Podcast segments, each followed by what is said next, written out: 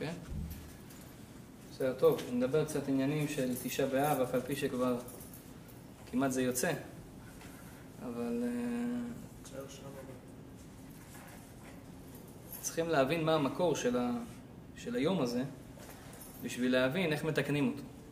כי אין עניין, הרבה אנשים שואלים מה אנחנו צריכים לעשות בתשעה באב, מה המהות של תשעה באב. אז שיטה אחת אומרת לזכור את מה שהיה. אנחנו זוכרים. זה היה לפני 1949 שנים, זה המון זמן. אז מצד שני, נכון שזה היה לפני הרבה זמן, ולזכור זה דבר נחמד, אבל מה זה נותן לי שאני זוכר? אתה זוכר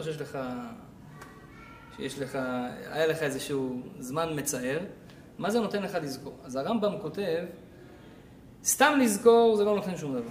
אנחנו צריכים לזכור ולהסיק מסקנות. להסיק מסקנות מהיום הזה של תשעה באב, מה אנחנו עושים הלאה ואיך אנחנו מתקנים את היום הזה. כי היום הזה אומרים חכמים, כמו שאמרתי את זה בהדרשה שנתנו בשבת, היום הזה זה היום הכי שחור לעם ישראל. זה יום שהשטן פגע בכף ירך של יעקב, נכון? פגע בגיד הנשה. וגיד הנשה, כתוב, ולא יאכלו בני ישראל את גיד הנשה. את זה תשעה אב, כן? זה אב תשע. אז אב תשע, גיד הנשה, יש לנו 365 גידים בגוף, וכנגד כל גיד יש יום בשנה, 365 ימים. אז יום תשעה באב הוא כנגד איזה גיד? גיד הנשה. זה הגיד הכי כואב לעם ישראל, אסור לנו לאכול אותו בבהמה, ויעקב נהיה צולע בגלל שפגעו לו בגיד הזה. מה זה הרמז שפגעו לו בגיד הזה? הכוונה שיום אחד בשנה השטן לקח לעצמו. זה היום שהכי חלש בשבילנו, בגלל זה גם כתוב בשולחן ערוך שהמזל שלנו מאוד מאוד מאוד חלש בחודש אב, יותר נכון בחצי הראשון של חודש אב, יותר מדויק אפילו ב10 ימים הראשונים של חודש אב, והיום שהכי שחור זה תשעה באב עצמו, ולכן בני ישראל אסור לנו לאכול את גיד הנשה, ותשעה באב יש בזה קשר מסוים אחד לשני. סתם מעניין שגיד הנשה, אמרנו שתשעה באב זה מוזכר, לא יאכלו בני ישראל את גיד הנשה, את זה תשעה אב.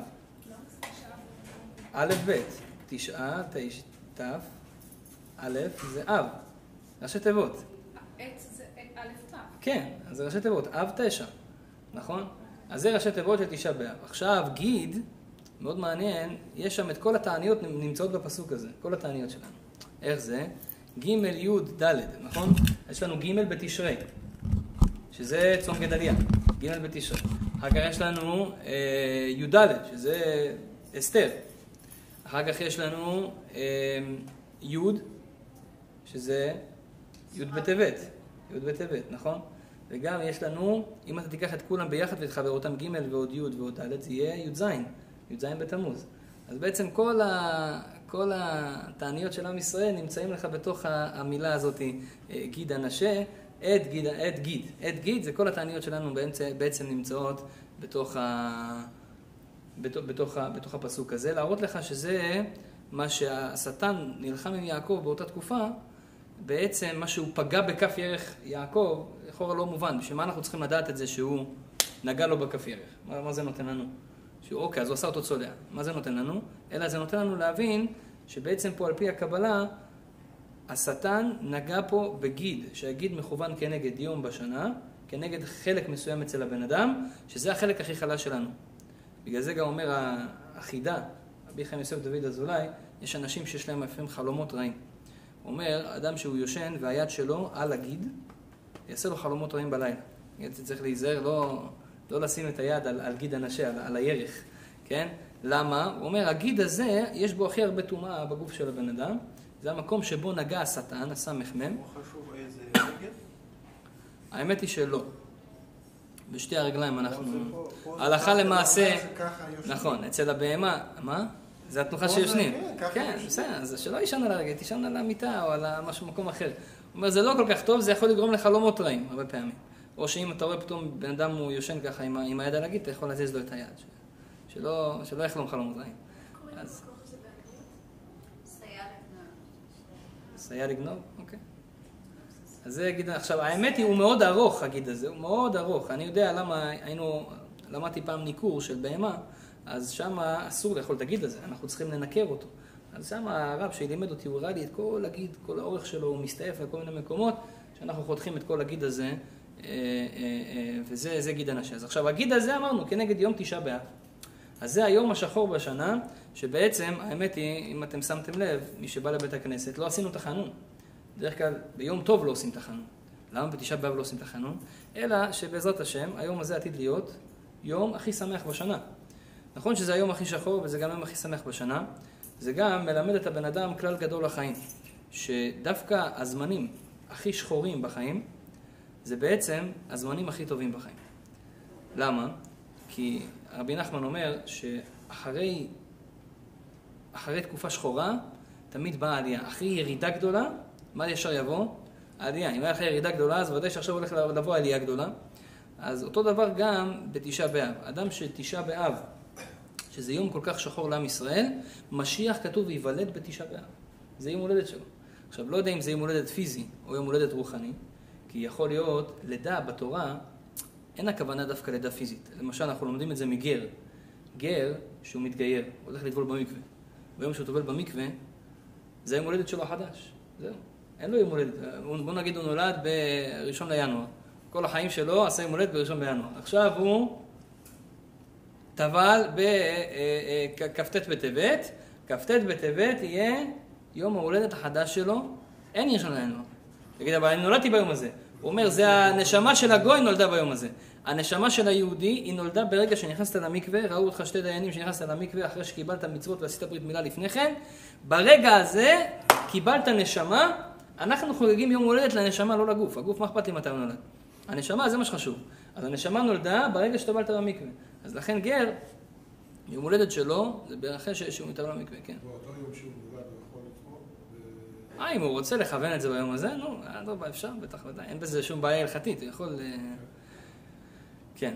אז אותו דבר גם, אז יום של תשעה באב, הוא יום מסוים בשנה, שהאנרגיה הרוחנית של היום הזה, כן, היא אנרגיה שהיא קצת בעייתית. אז מלמדים אותנו חכמים. אתה התחלת לדבר שלא יודעים, הוא נולד ביום משיח? או נכון. אז דיברנו על משיח, נסיים רק את העניין הזה, אתה צודק. אז משיח, אנחנו לא יודעים אם נולד פיזית או נולד רוחנית. אז יכול להיות שהריז"ל אומר שיש דבר שנקרא עיבור נשמה. מה זה עיבור נשמה? עיבור נשמה זה אדם באמצע החיים שלו, פתאום נכנס בו נשמה אחרת, או תוספת של נשמה. יכול להיות בנוסף, יכול להיות שאחת יצאה ואחת נכנסה. כמו שהיה ליצחק למשל. יצחק, מה זה עקדת יצחק? הוא מת. הנשמה הקודמת שלו מתה. נכנס נשמה חדשה. כתוב בזוהר שליצחק היה לו נשמה מעולם הנוקבה, מעולם הנקבה. הוא היה נשמה של אישה בכלל. יצחק אבינו, היה נשמה של אישה. וברגע שעשו לו את עקדת יצחק, הוא קיבל נשמה של זכר. אז איפה הלכה הנשמה של הנקבה? היא הלכה ממנו. היא פרחה ממנו, אני לא יודע אם זה הייתה.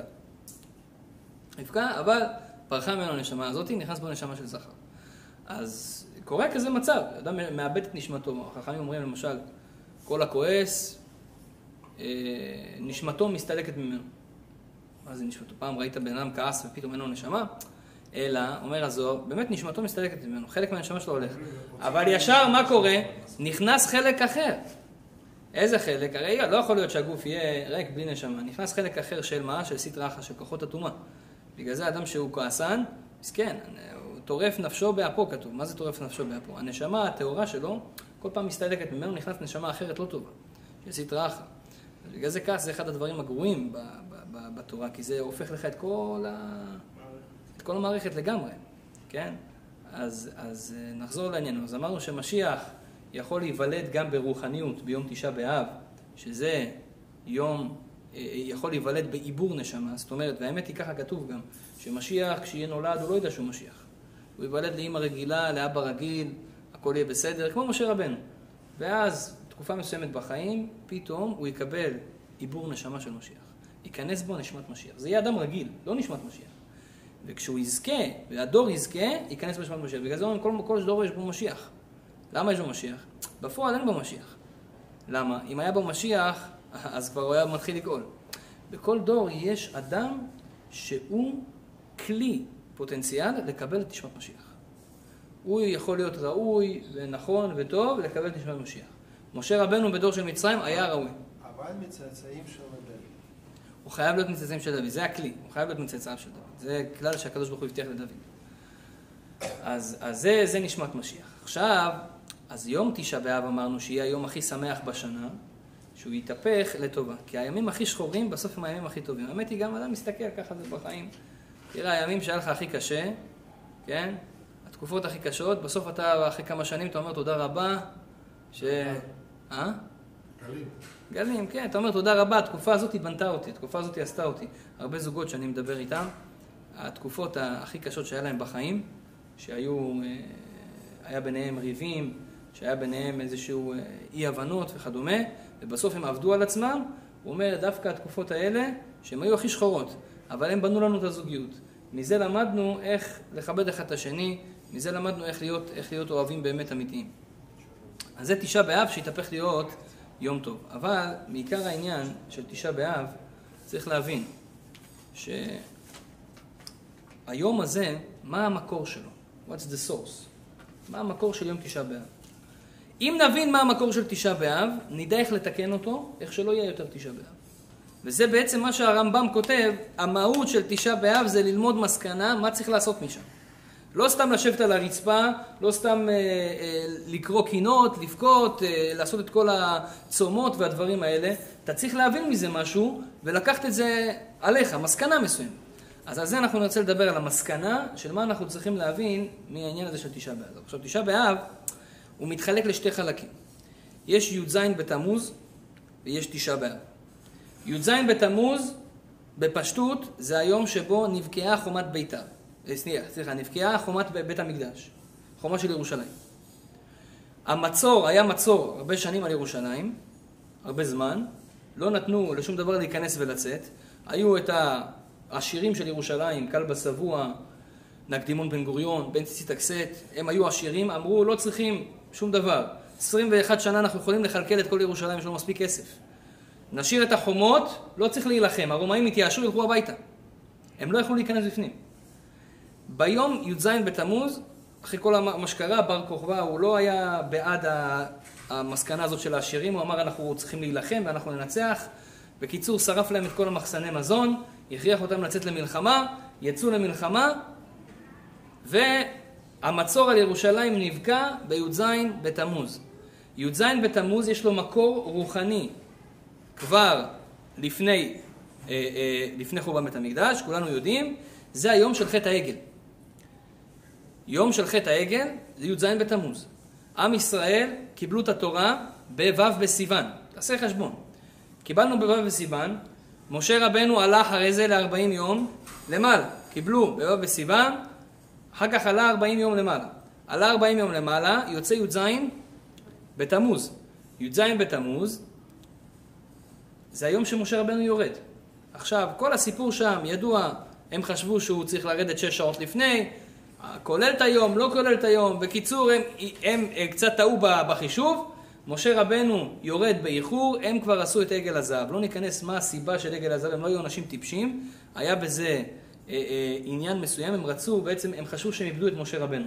אז הם אמרו, אנחנו צריכים מישהו שיקשר בינינו לבין הקדוש ברוך הוא, אז הם עשו עבודה זרה, עבודה זרה הייתה עובדת. אז זה גם לימדו אותם הערב רב, המצרים, שהתגיירו ונכנסו לעם ישראל. עם ישראל עצמו לא ידע את הדברים האלה. זה, איך אומרים, שכנעו אותם, לקחו טס של זהב, הכניסו לתוך האש, יצא העגל הזה בצורה של כישוף. זה היה הסיפור שלהם רק ללמוד את חטא העגל.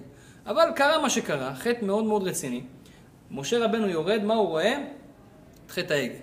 ולא רק חטא העגל, היה גם טופים ומחולות. מילא תגיד, אתה חוטא ככה אתה חוטא, אתה עושה חטא, אדם יש בן אדם, כן, הוא יודע שאסור לעשות איזה משהו, הולך, אוכל משהו לא כשר. הוא עושה את זה ככה בעצניה, מתעטף בשחור, מסכן, הוא מתבייש, הוא אוכל לו משהו לא כשר. לא יכול אבל להתגבר על התאווה שלו. זה לא בסדר, אבל איך אומרים? זה עוד בן אדם איכשהו בן אדם חצי בעיה, אבל יש בעיה יותר גדולה, שהוא... לא רק שהוא עושה חטא, הולך ואוכל, עושה גם מסיבה, מזמין חברים וגם שמח, לא ישתבח שמו למד שיש לי, כן, תודה רבה שיש לי אפשרות לאכול אוכל או כשר. אז זה כביכול מה שמשה רבנו ראה. עכשיו הוא מחליט, החלטה על המקום, לשבור את לוחות הברית. אחר כך הקדוש ברוך אומר לו, חזק וברוך ששברת, הוא עשה מהלך נכון, כי לוחות הברית זה בעצם הכתובה בין עם ישראל לקדוש ברוך הוא, ועם ישראל עכשיו בגד. נכון? אז בעצם עכשיו, אם הוא נשוי, אם יש כתובה ואתם נשוי, זה אשת איש. עם ישראל בגד בקדוש ברוך הוא, אז אישה הלכה עם מישהו אחר, כביכול עבודה זרה, זה אשת איש, זה בעיה. מה עשה משה רבנו? שבר את הכתובה, אין נישואים. אז היא רווקה, רווקה שחטאה, זה עוד, איך אומרים? פחות בעיה. טוב, זה סיבה אחת. אבל הוא שבר את הלוחות, וביום הזה שנשברו הלוחות והיה חטא העגל, זה י"ז בתמוז. החטא הזה סחב את עם ישראל עד חורבן בית המקדש הראשון. חורבן בית המקדש הראשון, הקדוש ברוך הוא החריב את בית המקדש, וזה היה כפרה לחטא של י"ז בתמוז, חטא העגל. לא כפרה גמורה, אבל זה קרה בגללו. העונש על חטא העגל זה חורבן בית ראשון. עכשיו, יש אחר כך, היה גם חטא שנקרא חטא המרגלים. חטא המרגלים, כולנו מכירים, וזה אני רוצה יותר להתמקד היום, כי אומרים חכמים שחטא המרגלים זה מה שגרם לחורבן בית שני. חורבן בית ראשון נגרם בגלל י"ז בתמוז, חורבן בית שני נגרם בגלל חטא המרגלים. עכשיו, אנחנו נמצאים כיום, איפה? אחרי חורבן בית שני. עיקר התיקון שלנו הוא צריך להיות של חטא המרגלים. זה הבעיה. עכשיו, אנחנו ננסה להבין מה היה הבעיה של המרגלים, מה הם עשו שם לא בסדר, שאנחנו סובלים עד עכשיו שלא נבנה הבית. כי דור שלא נבנה בו בית המקדש, כאילו נחרב בימיו. זאת אומרת, אם היום אין בית המקדש, זה אומר שאם כן היה בית המקדש היום, הוא היה גם נחרב. זאת אומרת, המעשים שלנו, יש לנו את אותה בעיה של המרגלים שלא תיקנו, ובגלל זה הבית לא יכול להיבנות. כי אם היינו מתקנים את זה, הבית היה נבנה. השאלה, איך מתקנים את זה? מה עשו המרגלים לא בסדר? ואיך אנחנו דומים להם בדיוק עכשיו? אז צריך להבין מה עשו המרגלים. אז בואו נכנס לסיפור של המרגלים. המרגלים סיפור מרתק, סתם נבין אותו קודם כל לפי הפשט מה קרה שם, אחר כך ניכנס לעומק של הדברים, מה אומרת הגמרא, מה אומרים המפורשים. חטא המרגלים, בשנה הראשונה של עם ישראל במדבר, באים עם ישראל, הקדוש ברוך הוא הבטיח להם, אתם נכנסים לארץ ישראל. הם אומרים, תשמע, אנחנו רוצים, אתה יודע, צריך לעשות השתדלות. אתה לא יכול לסמוך רק על הקדוש ברוך הוא. לכו תיקחו. כן. אז צריך לעשות השתדלות. מה זה השתדלות? אנחנו צריכים לראות אם אנחנו באמת יכולים לנצח, לראות המקום הזה, איזה אנשים יש שם, להכין את עצמנו. סך הכל הקדוש ברוך הוא אמר, אתם תעשו את זה בדרך הטבע, יהיה מלחמה, יהיה הכל זה. אז הם רוצים לראות שהם יכולים. אז בואו נשלח מרגלים. איזה מרגלים נשלח? הם לא בוחרים סתם אנשים. הנשיאים. לא נסמוך על כל אחד. ניקח את האנשים הכי מובחרים.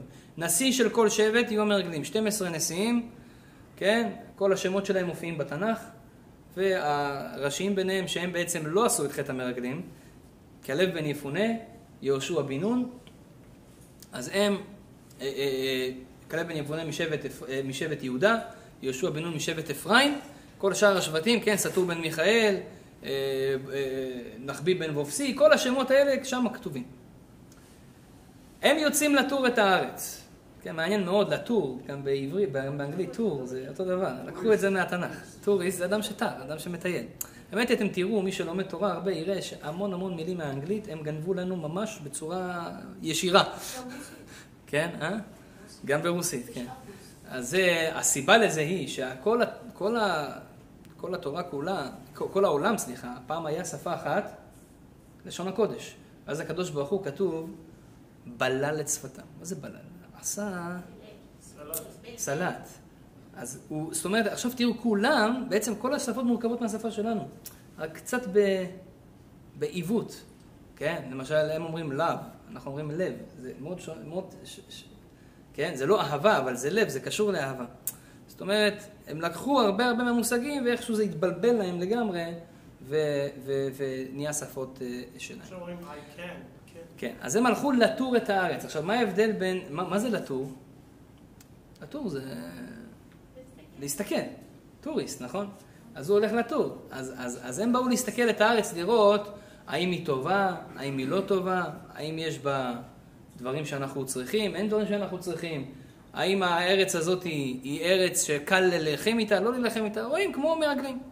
אז הם הולכים לטור את הארץ, והם רואים שמה, אנחנו נסביר את זה בהמשך, מה בדיוק... הם ראו, הם רואים שמה דברים מפליאים. קודם כל, הם נכנסים לארץ ישראל, והם רואים בני ענקים. מה זה בני ענקים? כתוב שם, וששי ותלמי ילידי הענק. מה זה תלמי? שכל מקום שהולך, עושה תלמים תלמים. הולך, זה נהיה תלם, נהיה הרים. ששי, כן, כמו שיש. אתה שם אבן של שיש, מה היא עושה? סימן. כשאתה מרים אותה, אז יש סימן גדול ככה. כשהוא היה הולך, היה עושה סימנים. היו אנשים ענקיים מאוד. ששי ותלמי ילידי הענק. אז הם רואים אנשים כאלה ענקיים, התחילו להיבהל. גם מה הם ראו שם? הם ראו פירות, פירות של ארץ ישראל, טוב, נשתבחה בפירותיה, ארץ זבת חלב ודבש. האמת היא שהתחילו המרגלים להגיד את הלשון הרע על ארץ ישראל. הם באו לכולם, זה היום תשעה באב, באו ליל תשעה באב, באו לכולם, אמרו להם, היינו בארץ, וארץ זבת חלב ודבש היא. הם התחילו עם שבחים. שואלת הגמרא, מסכת סוטה, למה התחילו עם שבחים? היו צריכים להתחיל, הרי כל המחשבה שלהם הייתה כבר מההתחלה, רק שהם יצאו כבר להגיד לשון הרע על ארץ ישראל. עוד מעט נבין למה הם רצו להגיד לשון הרע על ארץ ישראל, זה בעצם התיקון. אבל למה פתאום אתם מתחילים את זה, ארץ זבת חלב ודבש? אומר פה כלל בלשון, יש פה כלל אצל אנשים שמדברים לשון הרע. אדם שמדבר לשון הרע, הוא רוצה שאנשים יאמינו לו. אז הוא חייב בהתחלה להגיד דברי אמת. האמת היא, לשון הרע זה גם משהו שהוא אמת. אתה יכול להגיד, למשל, אתה אומר לבן אדם, יש לך אף מכוער. שאתה אומר את זה לחבר שלו. זה לשון הרע. תגיד, אבל מה אתה רוצה? זה אמיתי. כולם, אם אנחנו ניקח 10 אנשים, כולם יצביעו עליו ויגידו לו, יש לו אף מכוער. זה לא שיש בזה ספק או מחלוקת. כולם מבינים שיש לו אף מכוער. אז מה, זה לשון הרע? כן. אפילו שאמרת משהו אמת, הוא נפגע מזה. וזה עכשיו גורם לו שאנשים לא ייקחו אותו לעבודה, או משהו כזה, לא ירצו אותו בשידוכים. בגלל שאתה אמרת את הדבר הזה, אז זה לשון הרע. אבל לשון הרע החזק יותר, זה שאתה משקר ומעליל עלילות. שאתה אומר דברים שהם לא נכונים בכלל, או שאתה מתרכז במה שלא טוב. וזה בעצם יהיה עיקר הנקודה שאנחנו נדבר עליה, אנחנו נחזור לזה. אותם מרגלים באים ואומרים, ארץ זבת חלב ודבש. למה? להראות לכולם, יש פה דברי אמת. כמו שאמר משה רבנו, שזה ארץ זבת חלב ודבש, אז בואו נקשיב עד הסוף מה שאתם אומרים, ואז הם יתחילו להגיד כל הדברים הרעים. זה בעצם מושך את האנשים לשמוע את הדברי לשון הרע שלהם. אז הם אומרים, ארץ זבת חלב ודבש, מה קרה שם? היה שם פירות ענקים בארץ הזאת. ארץ ישראל, כן? לא יודע אם אתה יכול לראות פעמים כזה, זה אבטיח גדול, אתה מתלהב. זה כלום.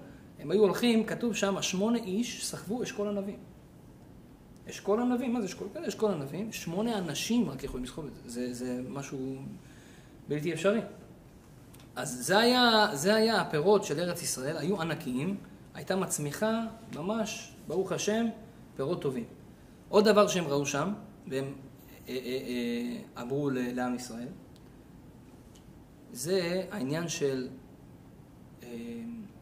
ארץ אוכלת יושביה. הם נכנסו לארץ, כל עיר שהם באים, הלוויה. מה זה? זה הארץ הזאת. הורגת את היושבים שלה. ארץ אוכלת יושביה. כל עיר שהם באים הלוויה. כל מקום שהם נמצאים הלוויה. עכשיו, מה זה כל הסיפורים האלה? תארו לכם עכשיו אנחנו היינו נכנסים לארץ ישראל. והיינו רואים דבר כזה. אומר הקדוש ברוך הוא, הטעות הכי גדולה של חטא המרגלים הייתה כזאת. המרגלים, במקום להסתכל על הטוב של הדבר, הם הסתכלו על הרע שבדבר. מה הכוונה? אדם עושה לך פירות גדולים. במקום להגיד, וואו, לא צריך לעבוד כמעט. אתה שותל עץ אחד, צומח לך לכל המשפחה. בשפע. ואיזה פירות, איזה גודל, איזה עשירות יהיה פה. מה הם מסתכלים? לא, אם ייפול ענבים על מישהו ימות. זה מה שהם אמרו. אתה יודע, מה זה? הפרסק פתאום ייפול מהעץ. וואי, מה, זה אסון. הם חיפשו להסתכל על מה שלא טוב. וזה מה שהם אמרו לעם ישראל. במקום לבוא ולהגיד להם, תראו איזה ארץ עם שפע. תראו איזה ארץ של ענבים טובים. לא צריכים לעבוד כמעט. תשתול הענבים, יהיה לך כבר, ברוך השם, יין לכל השנה. לא, לא, לא, זה לא מה שהם מסתכלים. הם מסתכלים על הדבר הרע. הם מסתכלים, לא, זה מסוכן. לא ארץ טובה, זה מסוכן. הבאתי... הם כבר ביציאה החליטו את זה? הם כבר ביציאה שהם יצאו, הם החליטו את זה. אבל תכף נראה למה. עוד לא ראו שום דבר. תכף נראה, עוד לא ראו שום דבר. עוד דבר, הם רואים ילידי ענק. אומרת הגמרא, מה הם היו צריכים להגיד? היו צריכים להגיד, בונה, הארץ הזאתי, איזה אוויר יש לה שהיא מגדלת כאלה אנשים גדולים וחזקים. הרי הזוהר כותב, למה אנשים בכל מקום בעולם יש להם פרצוף שונה, צבע עור שונה, תכונות שונות, עיניים שונות, כן? אנחנו רואים, אלה שגרים שם יש להם עיניים כאלה, אלה יש להם שפתיים כאלה. למה זה כך? ותראה אפילו, הרי היה יהודים, היהודים היינו בכל העולם. כשחזרנו אחרי 2000 שנה, מה קרה? פתאום אתה קולט יהודי, כושי, הוא שחור. עם שפתיים כאלה, כמו של... תגיד, אולי הוא התגייר, יש כאלה? לא, לא התגייר, הוא נהיה כזה. איך הוא נהיה כזה? האקלים של המדינה הוא משפיע על הבן אדם. תראו, אם אנחנו נשאר פה בקנדה הרבה שנים, הלוואי שלא. בעזרת השם שהשנה, בתשעה באב, הנה עכשיו במוצאי תשעה באב, יבוא המשיח, ייקח אותנו לארץ ישראל. אבל במקרה שזה לא יקרה, נצטרך להישאר פה עוד כמה 50, 60, 100 שנה. אתה יודע איך הילדים שלך ייראו? בלונדיני.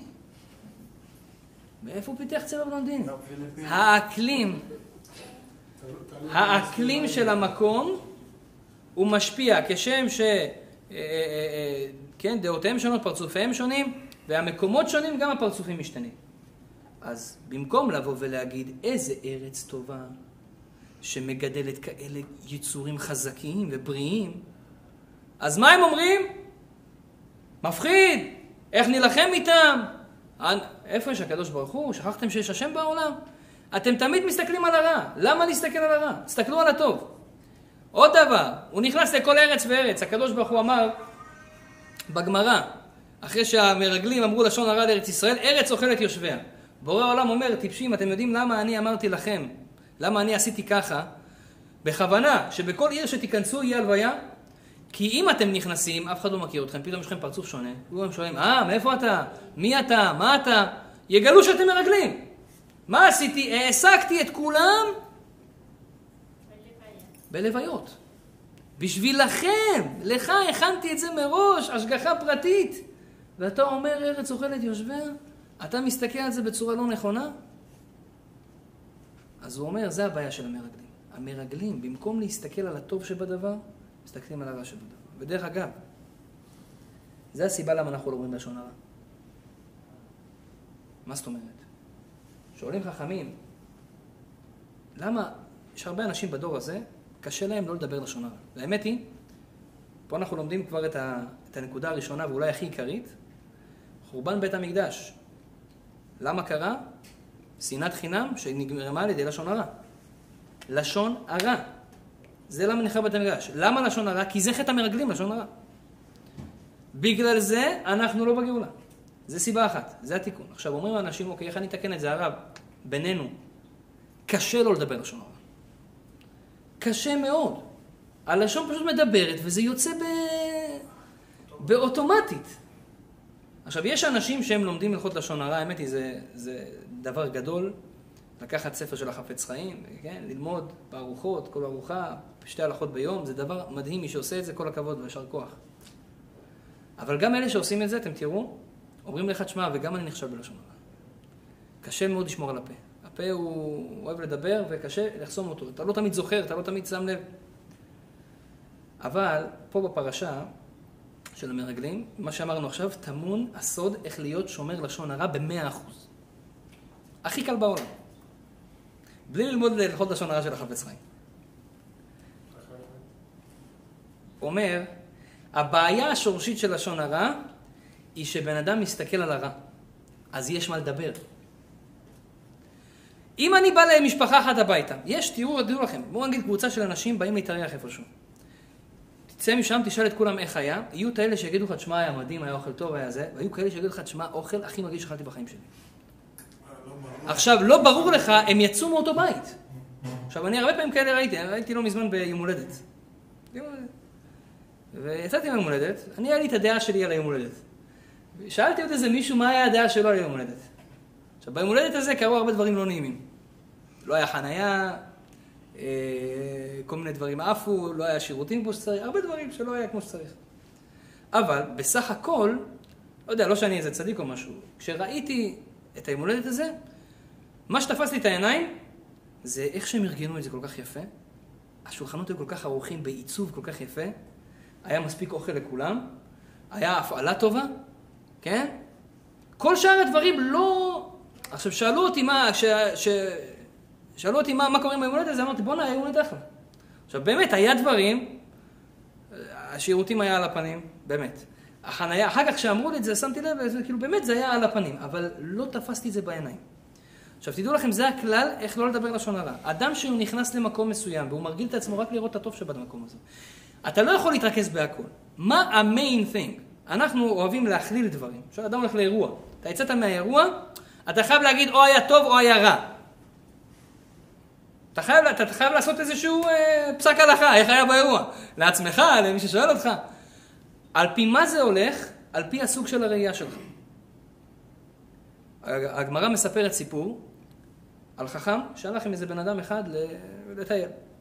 הלכו בדרך, הם ראו נבלה, סליחה מכבודכם ומכבוד המקום, נבלה זה חיה מתה. נגיד איזה חתול מת. ואז האדם הזה, האיש הזה שהלך עם החכם, אמר, איזה סירחון. סריח, בוא. ואז החכם מסתכל על הנבלה ואומר, תראי איזה שיניים לבנות יש לה. הגמרא אומרת. עכשיו, בואו נגיד אחרי שאנחנו חושבים את הסיפור הזה, אנחנו נעצמנו, אוקיי, כל הכבוד לחכם הזה, שהוא מנסה לראות את הטוב, אבל תשמע, מה רע בבן אדם הזה? הוא אמר דבר נכון. אין איסור לשון הרע על נבלה, להגיד לה שהיא מסריחה. בעולם הבא לא ידעו אותך, זה שאמרת על חיה, על נבלה שהיא מסריחה. אין בזה בעיה. אז למה הגמרא לא ראתה בטוב מה שעשה הוא שאמר שזה מסריח?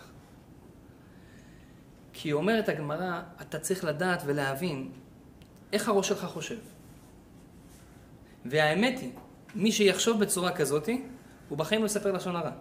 כי לשון הרע זה כשיש לך מה להגיד. אתה בא לאיזה אירוע, ואז אתה ישר קולט, יש כאלה אנשים שלהם משקפיים מיוחדות לראות את הדברים הרעים. זה צריך להיות מיומן בשביל זה.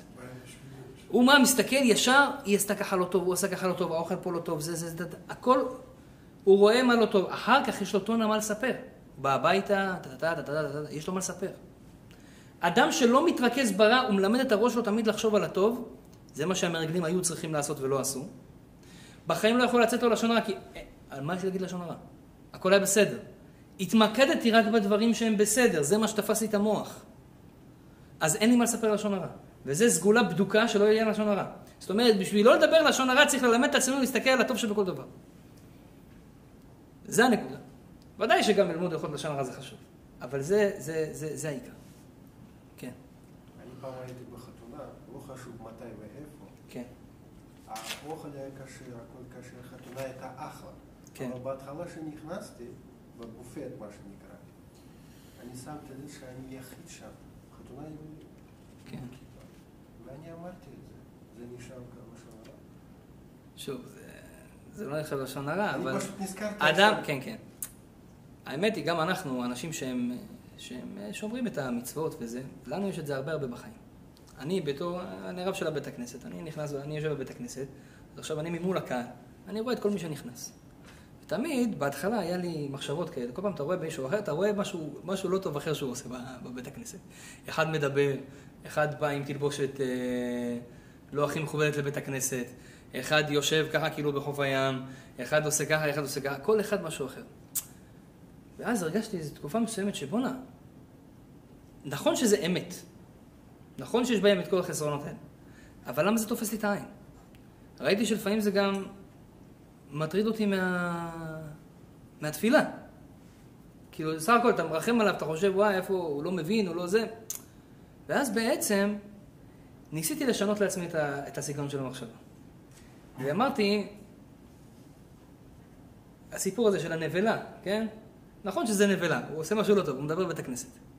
למה אני צריך להתרכז בזה? למה אני לא יכול להתרכז? נכון שהוא עושה משהו לא טוב. ואולי צריך גם להגיד לו את זה בצורה יפה ונכונה. אבל למה אני צריך להתרכז בזה? למה אני לא יכול להתרכז במשהו הטוב שהוא עושה? למשל, היה כזה ניסיון פה, והיינו בשבועות, ליל שבועות לומדים כל הלילה. אז היה פה, הם עשו פה, הקהילה השנייה פה, שהם עשו גם בשביל למשוך אנשים, ברבקיו ומשחק כדורגל, כדורסל. עכשיו, אני לא מבין מציאות כאלה. ליל שבועות זה ליל קדוש. זה לילה שאנחנו, איך אומרים, צריכים לתקן אותו, ללמוד תורה כל הלילה. נכנסתי פה והתחלתי לראות אנשים משחקים כדורסל. שעה, שעתיים, שלוש, משחקים כדורסל, ליל שבועות, בבית הכנסת. ישר בא לי המחשבה כאילו, תשמע, מה זה, ביזיון הקודש, זה מה שעושים בליל שבוע. ישר עשיתי לעצמי ישראל, רגע. השתבח שמו לעד, תראה, האנשים האלה יכלו עכשיו בבית לישון. לפחות הם באו לבית הכנסת. אז הוא משחק 3 שעות כדורסל, חצי שעה הוא הלך, למד משהו, אמר איזה ברכה על הממתקים שהיה שם בזה, זה כבר משהו שהוא שווה. רוב האנשים בכלל לא נמצאים פה. אז עכשיו, זה הפך לי את המחשבה באותו רגע. עכשיו, אדם שיעשה את זה הרבה פעמים, פתאום אתם תראו בחיים שלכם שאתם אוטומטית עושים את זה בראש. אתם מתחילים לראות את הכל, את הדבר, כי אין דבר כזה בעולם, כן? כל דבר יש בו נקודת אמת. כל דבר בעולם יש בו נקודת טוב. תקשיבו טוב, כי אם לא היה בו נקודת טוב, הוא לא היה קיים. טוב מחיה את כל העולם הזה. אפילו בהמן יש טוב. איך אני יודע? כתוב מבני בניו של המן למדו תורה בבני ברק. הוא זכה גם שיש לו צאצאים תלמידי חכמים. המן היה עמלקי. בוא בכלל, בעמלק יש. כן, המן היה עמלקי. שלום לכם. אז מה הכוונה? מבני בניו של המן למדו תורה בבני... גם בהמן יש טוב. דרך אגב, זה הסוד של פורים. למה בפורים אנחנו צריכים לשתות? כתוב בשולחן ערוך, חייב העין איש לבסומה בפוריה, עד דלא ידע בין ארור המן לברוך מרדכי. מה זה עד דלא ידע? אומרים הפוסקים, שאדם יגיע למצב שיגיד ברוך, אז בשלום, על המן. רק בפורים מותר להגיד את זה. מה, המן? להגיד עליו שהוא ברוך? אבל זה לא נכון. הוא אומר, גם בהמן יש נקודה של טוב, ובפורים זה מתגלה. אתה צריך לקחת את הנקודה של טוב הזאת של המן. אז לכן בכל דבר יש נקודה של טוב. בגלל זה כל אחד מאיתנו שאלה במה אתה מתרכז. האם אתה כמו המרגלים שחטו בתשעה באב, שבגלל זה נהיה תשעה באב? בגלל מה נהיה תשעה באב? שהמרגלים לא ידעו לראות את הטוב שיש בארץ ישראל. היום יש לנו גם את אותו ניסיון של מרגלים. מה אתם חושבים? אנחנו גרים בקנדה. כן, אני אומר את זה גם על עצמי. מדברים לשון הרע על ארץ ישראל גם. כן? ארץ אוכלת יושביה וכו'. למה לא להסתכל על הטוב של הארץ הזאת? כמה דברים טובים יש בארץ הזאת? כמה דברים טובים יש בחבר שלי? כמה דברים טובים יש באישה שלי? 80%, אני אומר לכם, 85% מאחוזי הגירושים היום, אני אומר את זה כמעט בוודאי, זה בגלל שאין את הנקודה הזאת. אנשים לא יודעים לחפש את הנקודה הטובה שיש בפרטנר שלהם, באישה שלהם, בגבר שלהם. לא יודעים לחפש את הנקודה הטובה. הוא בא הביתה, הוא רואה רק את הדברים הלא טובים. מה שהיא לא עשתה ומה שהיא עשתה גרוע. מה שהוא לא עשה ומה שהוא עשה גרוע. זה רק מה שרואים בעיניים. אם זה מה שרואים בעיניים, אתם מרגלים, אתם תשעה באב, יהיה לכם חורבן לבית המקדש. לא, זה מה שקורה, אז בגלל זה יש גירושים, יש חורבן לבית המקדש. כי לא רואים את הטוב, רואים את הרע. אז מה עושים? אז אדם צריך לעשות סוויץ' במוח. להתחיל לראות את הטוב. האמת היא, יש חפץ חיים. היה איזה חכם אחד, זה ראש ישיבה חשוב, שבא להתייעץ עם החפץ חיים, ודיבר איתו בכל מיני עניינים. ואז החפץ חיים שואל אותו, נו, מה שלומך? איך הכל? איך החיים? אומר לו, תשמע, ברוחניות, ברוך השם, עובדים את השם, שיעורי תורה, יש ישיבה, מרביצים תורה, עושים הרבה קדושה בעם ישראל, מחנכים ילדים לקדושה, יש לנו גם גן ובית ספר, וישיבה גדולה, וכל אלה אברכים. ברוחניות, ברוך השם, הכל פרפקט. יש כוח להתפלל בכוונה, הכל. אבל מה אני אגיד לך, הרב? זה אומר לו, הראש ישיבה, לחפץ חיים. בגשמיות, קשה. אין פרנסה, לא פשוט, הבריאות לא משהו. אתה יודע, קשיים של החיים. חפץ חיים אמר לו, אתה יודע מה עכשיו אמרת? אתה יודע מה אתה עכשיו אמרת? אתה אמרת שתשמע, מה שאני צריך לעשות כלפי הקדוש ברוך הוא, ללמד תורה את עם ישראל, ללמוד תורה, להתפלל, אני יצאתי ידי חובה. אבל כשהקדוש ברוך הוא, מה שהוא צריך לעשות בשבילי, לתת לי פרנסה, לתת לי בריאות, זה, הוא לא יצא ידי חובה. הוא לא בסדר, אני 100% איתו, הוא לא בסדר איתי. הוא נחרד היום שישיבה הזה. כי הוא ראה את זה אמת. מה אתה מתלונן? מה אתה מתלונן? אתה מתלונן, אתה יודע למה? כי אתה רואה את הרע שבדברים. האמת היא, אין רע בחיים האלה. אין רע בחיים האלה, אין. תגיד מה, אני מקבל, יש לך בעיות בריאותיות, קיבלת איזה בעיה בריאותית, תגיד תודה. אתה לא מבין כמה זה טוב לך עכשיו. איך יכול להיות טוב לי שקיבלתי מחלה? יכול להיות.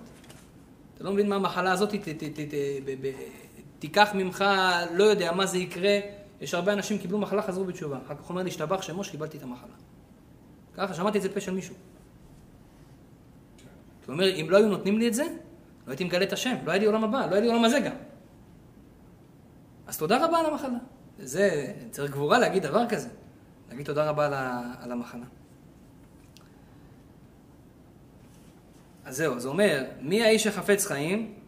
האמת היה, עכשיו נבין, לפי מה שאמרנו, סיפור בגמרא מסכת עבודה זרה בדף יט.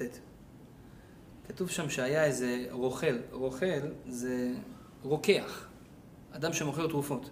פעם בזמנם לא היה כמו עכשיו, אתה הולך לבית מרקחת. היו אנשים פרטיים שעושים תרופות. אז הוא היה לו בסטה כזאת, אז הוא היה בבסטה שלו צועק, במגפון, אני יודע, היה אומר לכולם, מי שרוצה תרופה לחיים טובים וארוכים, שיבוא אצלי. כולם, תשמע, הוא נותן תמיד תרופות טובות, כולם באו אצלו. עכשיו היה גם חכם אחד רבי ינאי, גם הוא הלך. הלך שם, נו, מה הוא יכול כבר להציע תרופה לחיים טובים וארוכים? מגיע אצל הרוכל הזה. הגיעו, נו, מה התרופה לחיים טובים וארוכים? הוציא להם ספר תהילים וקרא להם פסוק. מי האיש שחפץ חיים, אוהב ימים לראות טוב? נו, מי רוצה חיים שיהיה לו טוב? נצור לשונך מרע ושפתיך מדבר מרמה. זה המתכון לחיים. טוב, אני רוצה חיים טובים וארוכים. נצור לשונך מרע ושפתיך מדבר מרמה. עכשיו, כתוב שרבי ינאי התפלא מאוד מהרוכל הזה, ממה שהוא אמר. שואלים חכמים, רבי ינאי היה תנא. זה לא איזה מסכן. מה, אתה לא ידעת שיש פסוק הזה? לא ידעת שכתוב, מי יש חפץ חיים, אוהב ימים לראות טוב, נצור שלך מרע ושפתיך מדבר מרמה? מה אתה מתלהב? מה, הוא חידש לך איזה חידוש? פסוק מפורש. הוא אומר, לפי מה שאנחנו אמרנו, עכשיו אנחנו נבין. רבי ינאי, הוא הבין שמי שרוצה חיים טובים, צריך לשמור על הלשון שלו. אבל הוא הבין שמי שרוצה חיים טובים בעולם הבא, אז ישמור על הלשון שלו.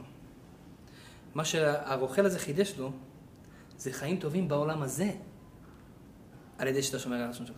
מה הכוונה? כי שמירת הלשון תלויה בלראות את הכל בטוב. כמו שאמרנו מקודם. אדם שרואה את הטוב שבכל דבר, הוא לא ידבר לשון הרע כי הוא לא רואה רע. אז אם אתה רואה הכל בטוב, אתם יודעים מה זה עושה לבן אדם? זה עושה לך טוב. למה? אף פעם לא אוכל לך בחיים. לא משנה איפה היית. אחד מהדברים שהכי מבאסים אותנו, הלכת לחופשה, והיה לך על הפנים של חופשה. האוכל לא כמו שרצית, המיטה לא כמו שרצית, הבית מלון לא כמו שרצית, המזג אוויר לא כמו שרצית, הכל הלך לך. או חצי הלך לך. ואז אתה מתבאס. בזבזת כסף ואתה מתבאס גם אחר כך. אדם שרואה רק דברים טובים, כל חופשה שלו, לא משנה איפה זה יהיה, זה 100% כיף. 100% כיף. אני אגיד לכם יותר מזה, הוא גם לא צריך חופשה. הוא יכול להישאר בבית, ולהיות עם חיוך על הפנים בכיף. והוא מבין שהבית שלי זה הבית מלון הכי טוב. מה ההבדל בין בית מלון לבית? אם עכשיו תעשו הקש, מה ההבדל בין בית מלון לבית? לך למסעדה ועד הבית. הגיש לך גם. מה ההבדל? יש לך מסעדה כשרה לעד הבית? אוקיי? בוא נעשה את ההבדל. אני אומר לך את האמת. זה יהיה צרה נטו ללכת לחופשות. אני אומר לך את האמת. קח חופשה מהעבודה, קח חופש מהעבודה. תגיד להם, חבר'ה, אני לא מגיע לעבודה. תשאר בבית. עכשיו, יהיה לך יותר נוח, למה? בבית מלון לפעמים יש לך דברים שוואי, שכחתי, אין לי. בבית יש לך הכל. הכל. נגיש. אתה לא צריך להזכיר אוטו, יש לך את האוטו שלך. מסעדה, אתה רוצה שיגישו לך? אין בעיה, לך למסעדה ליד הבית, יגישו לך אוכל במסעדה. המיטה שלך, שאתה רגיל אליה, הקריות שלך, הסדינים שלך, אין לך בעיה של כביסה, זה... מה הבעיה? אתה רוצה שיש לך כביסה? תזכיר מישהו שצריך כביסה, זה גייץ לך גם, $50. לא צריך לבזבז כמה אלפים. באמת? יותר משתלם, אני חשבתי על זה פעם. הרבה יותר משתלם. רק אנחנו, השם יעזור לנו, אנחנו סובבים. הרבה פעמים אתה יוצא לחופשה, לא בגלל שאתה צריך חופשה, זה החברה שלך כולם יוצא לחופשה, ראית בפייסבוק שהיא יצאה לחופשה והוא יצא לחופשה, אז אתה אומר, שמע, הגיע הזמן לצאת לחופשה, אחרת אני לא אהיה כמוהם. אבל זה המנטליות שלנו היום לצערנו. אבל באמת, אדם שרוצה שמחה בחיים, אוהב ימים לראות אור, יעצור לשונך מרע. אז זה אמרנו. חורבן בית המקדש נגרם בגלל לשון הרע. לשון הרע נגרם בגלל שאנחנו לא רואים את הטוב, כמו חטא המרגלים, כי חטא המרגלים קשור לבית המקדש, כמו שאמרנו. זה הבעיה של בית המקדש. עכשיו, בחטא המרגלים, כתוב שם, אקריא לכם,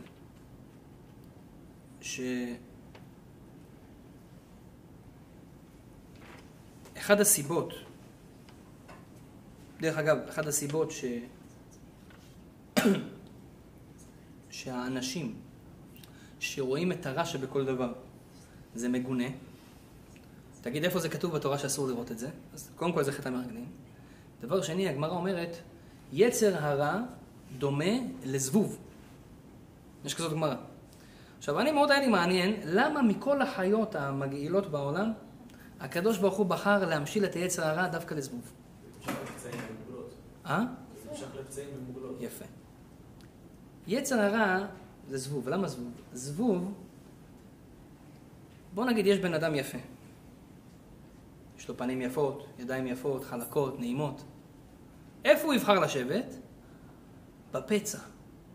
במקום הכי מלוכלך, במקום הכי מגעיל, סליחה מכבודכם. שם הזבוב נמשך. במקומות הכי מטונפים הוא בא. הוא אומר, אדם שבעצם יש לו מידה כזאת, של לראות רע בכל דבר, לראות את החצי כוס הריקה, במקום לראות חצי כוס המלאה, הוא בעצם זבוב. הוא אחד מהחסידים של היצר הרע. הוא חסיד שלו. למה? הוא בעצם מעשה אבותינו בידינו. הוא ממשיך את מעשיו של היצר הרע. מה המעשיו של היצר הרע? להימשך למקומות שחיסרון, מקומות שהם לא טובים, וזה מה שאתה עושה. תלבש טריימל, תהיה חסיד שלו. זהו. אז אומרת הגמרא, יצר הרע דומה לזבוב, אדם צריך לדעת. הכללה הכי גדולה שאדם יכול לקבל בחיים שלו, זה להיות עם משקפיים כאלה. זה להיות אחד מהמרגלים. והמרגלים קיבלו עונש כבד מאוד. כתוב, לשונם נפלה על בטנם, יצא להם תולעים, כל מיני דברים כאלה. למה זה קרה להם? למען יראו ויראו, שכל עם ישראל ידעו ויבינו שלהיות יהודי זה הנקודה הפנימית הראשונית הזאת, שזה לראות את הטוב שבאחר. לראות את הטוב שבחיים. והאמת היא, מי שלא עושה את זה, הוא מורד בקדוש ברוך הוא. למה? כי כל מה שהשם שולח לנו, זה הוא רצה לשלוח לנו. ברגע שהשם שלח לך איזה משהו, אז אתה אומר, זה לא טוב, אתה רואה את הרע, בעצם אתה מתנגד למה שהשם שלח לך. לא טוב מה שעשית. כמו הראש ישיבה הזה. השם לא עושה לי טוב. אני עושה לו הכל, הוא לא עושה לי טוב. לא אמרת את זה במילים, אבל אמרת את זה מאחורי המילים. אז זה בגלל זה אומרים חכמים, זה אחד מהנקודות הכי חשובות בחיים שלנו. נחזור לחטא המרגלים. זו סיבה ראשונה למה הם חטאו, לא ראו את הטוב שבדברים, ומזה מגיע גם לשון הרע. סיבה שנייה למה המרגלים חטאו. אומר בן איש חי. המרגלים, כשהם יצאו לראות את ארץ ישראל, הזוהר הקדוש כותב שהם אמרו לשון הרע על ארץ ישראל בגלל שהם פחדו על עצמם. הם ידעו שאם אנחנו עכשיו נכנסים לארץ ישראל, בטלה נשיאות. עד עכשיו היו 12 שבטים. יש נשיא של כל שבט. באים לארץ, יש מצווה, שום תשים עליך מלך, שיש מלך אחד לכל עם ישראל. אין נשיא שבט. נגמר. אז הם עכשיו חושבים בעצם בתת מודע שלהם פחות או יותר, רגע. עכשיו אני נכנס לארץ ישראל, אז מה קורה לי? אני נהיה אדם פשוט. אני מאבד את התפקיד שלי. אתם יודעים מה אמר רבי יושע בן פרחיה? רבי יושע בן פרחיה הוא היה אחד מהגדולי התנאים. בין היתר הוא גם היה הרב של ישו הנוצרים, אח שמו. הוא היה תלמיד שלו, הוא גם נידע אותו. רבי יושע בן פרחיה ראה שישו קצת מתנהג לא יפה, נידע אותו, ובגלל זה הוא הלך למקומות הלא נכונים. רבי יושע בן פרחיה, הוא כותב שלפני שנהייתי נשיא, הוא היה, לפני שהוא נהיה נשיא, הוא אומר, לפני שנהייתי נשיא, אם היית בא ואומר לי, בוא תהיה נשיא, נשים אותך ראש בני ישראל, הייתי אומר לך, הייתי כופתו לפני ערי. הייתי לוקח את מי שאומר לי, תבוא תהיה נשיא, קושר אותו וזורק אותו לעריות. עזוב אותי, אני לא רוצה להיות נשיא. לא מחפש את הכבוד הזה. אבל הוא אומר עכשיו שכבר אני נשיא. הוא היה, איך אומרים, הוא היה אמיתי עם עצמו. עכשיו שאני נשיא, יבוא ואחד יגיד לי, תלך מפה נשיא מישהו אחר נשיא במקומך. הוא אומר, אני אשפוך עליך קומקום של מים רותחים. כוונה, אין מצב. אדם שהוא בגדולה, יש לך תפקיד, מאוד מאוד קשה לרדת מהתפקיד הזה. למה זה קשה? זה מה שנקרא גאווה. אחד הנקודות הכי חשובות בתורה, ובגלל זה גם נחרב בית המקדש, זה גאווה. יש לנו גאווה. על קמצה ועל בר קמצה נחרב בית המקדש. כולנו מכירים את הסיפור. קמצה הזמין בר קמצה לחתונה, הוא היה אויב שלו, בטעות הוא הזמין אותו, אמר לו, תלך מפה. הוא אומר לו, אני אשלם לך לחתונה. לא רוצה את התשלום שלך, תלך מפה. השונא שלי לא יישב אצלי בחתונה. מה זה הגאווה הזאת? מי אתה בכלל? אם אדם יבין של מי אני בכלל, מה אני מתגאה בכלל? אז הוא יבין שאני צריך להתייחס לכל יהודי ויהודי בשווה. אנחנו לא מתייחסים לכל יהודי ויהודי בשווה. כל אחד מרגיש שהוא באיזשהו רמה יותר גבוהה. אני יודע, יש כאלה אפילו בתורה, אני יודע יותר תורה ממנו. הוא לא מבין שום דבר. כל אחד חושב שהוא חשוב. אומרת הגמרא, אדם צריך לדעת שהחטא המרגלים היה גאווה.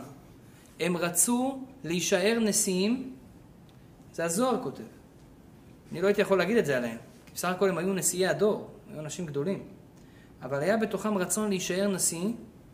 ובגלל שהיה בתוכם רצון להישאר נשיא, הם לא רצו להיכנס לארץ ישראל, כי אז הם כבר לא יהיו נשיאים. אז יש להם רצון אישי מסוים בדבר הזה. הם נגועים בדבר. הם נגועים בדבר. ולכן הם חטאו במה שהם חטאו. אז אומרים חכמים, דבר שני, אדם רוצה לתקן את חטא בית המקדש. זה מה שאנחנו אומרים בתשעה באב. אתה רוצה שיהיה בית המקדש ייבנה, ששנה הבאה אנחנו לא נשב על הרצפה? כן, אנשים אומרים לי, שמע, רב, קשה. ראיתי כל אחד עושה פה אוף, אוף, ככה, שמעתי ככה, מתנשפים להם. מה, אי אפשר לשבת על כיסא נורמלי? אי אפשר להתפלל נורמלי? האוכל, לא אוכלים, זה קשה. אתם יודעים, אמרתי לכם, רבי חיים פלאג'י אומר, דרך אגב, זה לא רק בתשעה באב. אמרנו לשון הרע, רבי חיים פלאג'י אומר, תיקון, מי רוצה לתקן לשון הרע, תקשיב טוב. הוא אומר, לפעמים אתה מדבר דברי תורה, אני חושב שזה קורה לי הרבה, אתה רוצה לשתות משהו, למה יבש לך הפה? יבש לך הפה, אתה מדבר ויבש לך הפה. אתה מתפלל, יבש לך הפה. ויש לך כוס מים לידך. אומר רבי חיים פלאג'י, אל תשתה את המים, חכה עוד קצת. שאתה עושה ככה, כן, שאתה בולע את הרוק, סליחה מכבודכם, בגלל שאתה צמא ואתה מדבר דברי תורה או תפילה, זה תיקון לחטא לשון הרע. זה סיגוף, זה נקרא, זה כמו תענית, כמו צום. הרי יש הרבה דברים שהם כמו צום. אדם לקח על עצמו תענית דיבור, אתם יודעים מה זה תענית דיבור? תענית דיבור זה אדם שמקבל על עצמו, אני לא מדבר דברי חול היום. נשים זה בלתי אפשרי, אז אל תקפלו את זה. אני לא מדבר דברי חול היום בכלל. אומר המגן אברהם, זה נחשב כמו כמה תעניות, לא כמו תענית אחת, כמו כמה ימים שצמת. כמה ימים שצמת בלי אוכל ומים, עם כמה ימים שלא דיברת, כביכול רק דברי תורה, יום אחד שלא דיברת רק דברי תורה, זה נחשב כמו כמה ימים שצמת בלי אוכל ומים. למה? כי תשמע, בסך הכל, לצום מלאכול ולשתות, יש אנשים שדרך אגב זה כיף להם. הרבה פעמים יש כאלה שעושים את זה גם בלי שום קשר לדעת או ליהדות. הוא עושה פעם בחודש, פעם בכמה זמן, צום, לנקות את הקיבה, כל מיני דברים שיש להם, כן? וזה בריא. או יש כאלה בגלל חיסכון, נכון? אי אפשר להשוות את זה. למה? יש בזה תענוג. לא סתם חכמים אמרו בתורה, אין שמחה אלא בבשר ויין. זאת אומרת שיש בזה שמחה. אז עכשיו, בגלל שיש בזה שמחה, תאר לך עכשיו, אתה לקחת על עצמך. לא אומר שזה חי, כן? האדם לקח על עצמו, כפרת עוונות, כמה ימים אני לא אוכל בשר. כמה ימים אני לא אוכל בשר. זה הסיבה שהרב כדורי לא אוכל בשר. למה? הוא אומר, אני רוצה לפרוש מתענוגות העולם הזה. כי הבנתי שבעולם הזה, באתי לעולם הזה לא רק ליהנות פיזית, להיות כזה כל היום רודף אחרי הנאות, הנאות, הנאות. זה מה שאנחנו עושים, תשימו לב. תסתכלו על היום שלנו. כל היום אנחנו רודפים אחרי הנאות.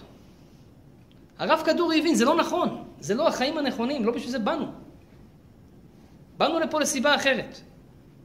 ואני רוצה קצת לנתק את עצמי מהנאות האלה. תדעו לכם, דרך אגב, אדם שאין לו תאווה לדברים האלה, הוא משוחרר.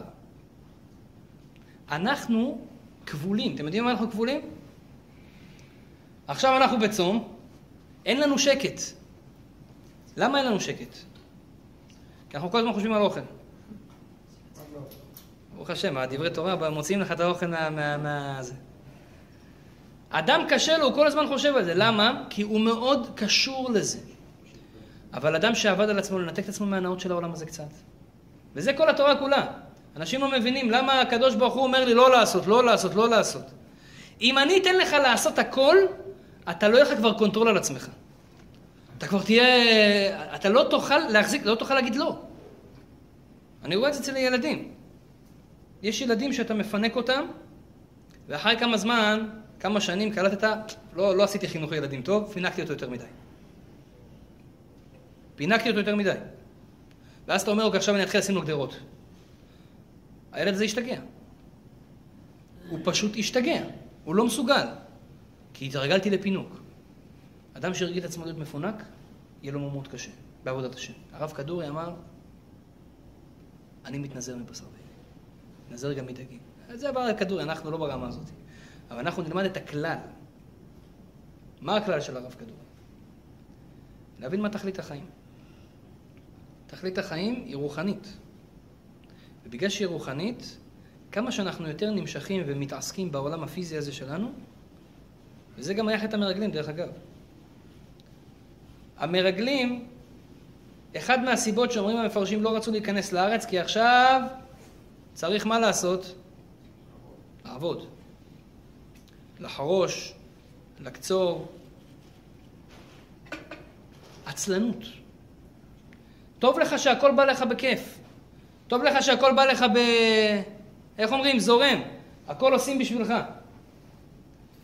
אומרים חכמים, תלמד מהמרגלים, תדע לך, העצלות זה הגורם הכי גרוע לחורבן בית המקדש. אגיד לכם גם למה.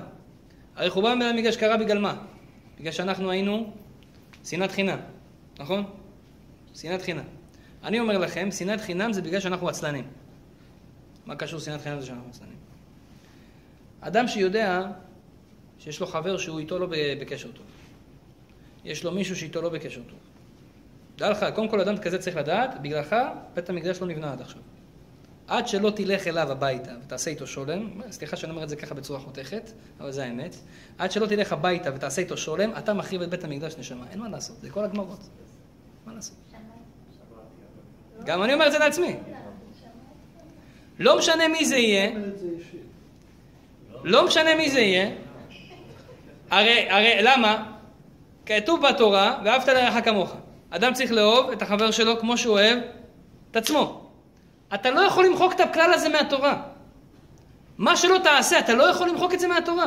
זה כתוב. השם אמר את זה. אז מה תעשה? השם אומר לך עכשיו, אתה יודע למה אני לא בונה בית המקדש? כי אין לכם שלום ביניכם. כי אתם מדברים אחד על השני מאחורי הגב. כי אתם הייתם בבית הכנסת, ואחר כך הלכתם הביתה, ובכל כל השבת רק דיברתם על מה שעשה הבן אדם הזה בבית הכנסת, על לשון הרע עליו. אז בשביל זה, מה? אין לכם שלום ביניכם. במקום לבוא לבית ולדבר עליו רק דברים טובים, כן? אתה רק לדבר עליו דברים לא טובים. אז מה אתה מצפה? זה בשביל זה יש לך את המרגלים. לשון הרע. הם אמרו על ארץ ישראל, אנחנו אומרים על בני ישראל. מה יותר חשוב, ארץ ישראל או בני ישראל? ארץ ישראל יותר חשוב מבני ישראל? האדמה יותר חשובה מהאנשים? אני לא יודע איפה אתה חי. זה אולי בצבא מלמדים אותם, תקן על האדמה. למה בכלל היה צריך מרגלים? האמת היא, הקדוש ברוך הוא אמר למשה, שלח לך אנשים. הגמרא אומרת, לך מדעתך. אני לא אומר לך לשלוח מרגלים. מה קרה? העם רצה. העם רצה לשלוח מרגלים. יש בזה סוגיה שלמה, למה הם רצו. עכשיו, משה רבנו שומע את העם ואומר, תשמע, רעיון טוב. השם אומר, אני לא מתערב. בחירה שלכם. משה רבנו אמר, רעיון טוב. עכשיו, מאיפה אני יודע שמשה רבנו פחד? הוא לקח את יהושע, אמר לו יהושע, בוא. לא קראו לו יהושע, קראו לו הושע, הושע בן נון. אמר לו, בוא, אני עכשיו עושה לך שינוי השם, קח אותו בית הכנסת, אמר, ויקרא שמו בישראל, יהושע. למה הוסיף לו יוד? יא יושיעך מעצת מרגלים. הוא אומר לו, אני משנה לך את המזל, משנה לך את השם, אני נותן לך כוח שאתה לא תגיד לשון הרע לארץ ישראל, רק תעשה דברים טובים. כלב בן יפונה, משהו אחר. הוא חשש, הוא פחד, הוא לא יודע שזה יקרה, זה בחירה שלהם. הוא פחד. אז הוא אמר, יא יושיעך מעצת מרגלים. הקדוש ברוך הוא יושיע אותך מעצת מרגלים. הרב גם יגיד דברי תורה? יש משהו מוכן? אנחנו תכף נסיים. אנחנו צריכים לנוח גם. אז... יש תיקון ארוך. תיקון של ארוך. כן. לא, אתה לא צריך תיקון של ארוך. אז אומר, אז רק נגיד שתי דברים. יא יושיעך מעצת מרגלים, אז הוא חשש שהוא זה. עכשיו, למה דווקא יהושע? משה רבנו פחד הכי הרבה על יהושע, כי יהושע היה קרוב אליו, הוא פחד עליו הכי הרבה. דרך אגב, ובזה אני רוצה לסיים את הנקודה שאמרנו מקודם, כלב בן יפונה, לא אמרתי את זה. כתוב שכלב בן יפונה, הוא לא אמר לשון הרע, הוא היה משבט יהודה, הוא לא אמר לשון הרע. למה הוא לא אמר לשון הרע? אז הגמרא אומרת, הוא הלך לחברון, קבר של האבות, התפלל על קברי צדיקים, והזכות של הקברי צדיקים עזר לו לא ללכת איתם באותה עצה. אבל אני עלה לי חידוש מצום היום. הוא התחתן עם רחב? לא, יהושע התחתן עם רחב. כלב בן יפונה התחתן עם מרים.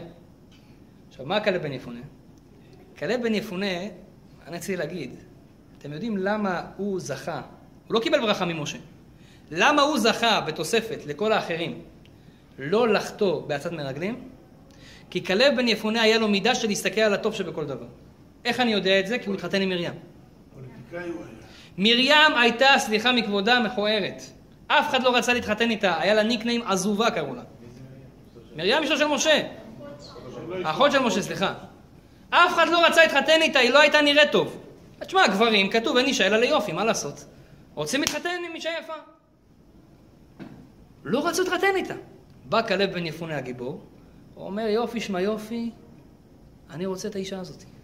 צדיקה, נביאה. עכשיו, לא שתגיד, היה לו חסר ייחוס, וזהו, היה נשיא שבט, היה לו שבט יהודה, משיח יצא ממנו, יש לו ייחוס. תגיד, הוא רוצה אולי להיחתן להיות קרוב לצלחת למשה רבנו. לא, ממש לא. הוא אומר, אפילו שהיא מכוערת, אני מתחתן, אתם יודעים לא להתחתן איתה? כי כלב בן יפונה לא רואה רע, הוא רואה טוב. הוא לא מתרכז בדברים הרעים. יש בן אדם מסתכל, יכול להיות בחורה הכי מושלמת בעולם, הוא רואה בת הנקודה אחת רעה, יש לה נקודת חן פה איפשהו שמפריע לי, זהו, הרס לו את כל האיזה. זה לא נכון. אתה מתמקד בחצי כוס ריקה, ואתה יצאת מרגלים. זה חורבן בית המקדש. כלב בן יפונה, אנחנו רואים את זה במרים, הוא התחתן עם מרים כי הוא ראה את הטוב שבה. הוא יודע לראות את הטוב, בשכר זה הקדוש ברוך הוא זיכה אותו. שהוא לא יהיה בעצת מרגלים. יהיה רצון שהשם יזכה אותנו. חכם, חצי כוס מלאה. הוא לקח ראשי תיבות. חכם, ראשי תיבות, חצי כוס מלאה. אז בעזרת השם יתברך, השם יזכה אותנו להיות חכמים, לראות את הנקודות הטובות שבכל אחד, ואז ממילא לא נגיע ללשון הרע. אבל עד שאנחנו נעשה את זה, תלמדו הלכות לשון הרע של החפץ חיים, 2 הלכות ביום, דבר גדול ונכבד, ובשכר זה הקדוש ברוך הוא יזכה אותנו שנה הבאה להיות בבית המקדש בנוי, בעזרת השם בירושלים, בכבוד כבוד הרב. תיקון ארוך נגמר.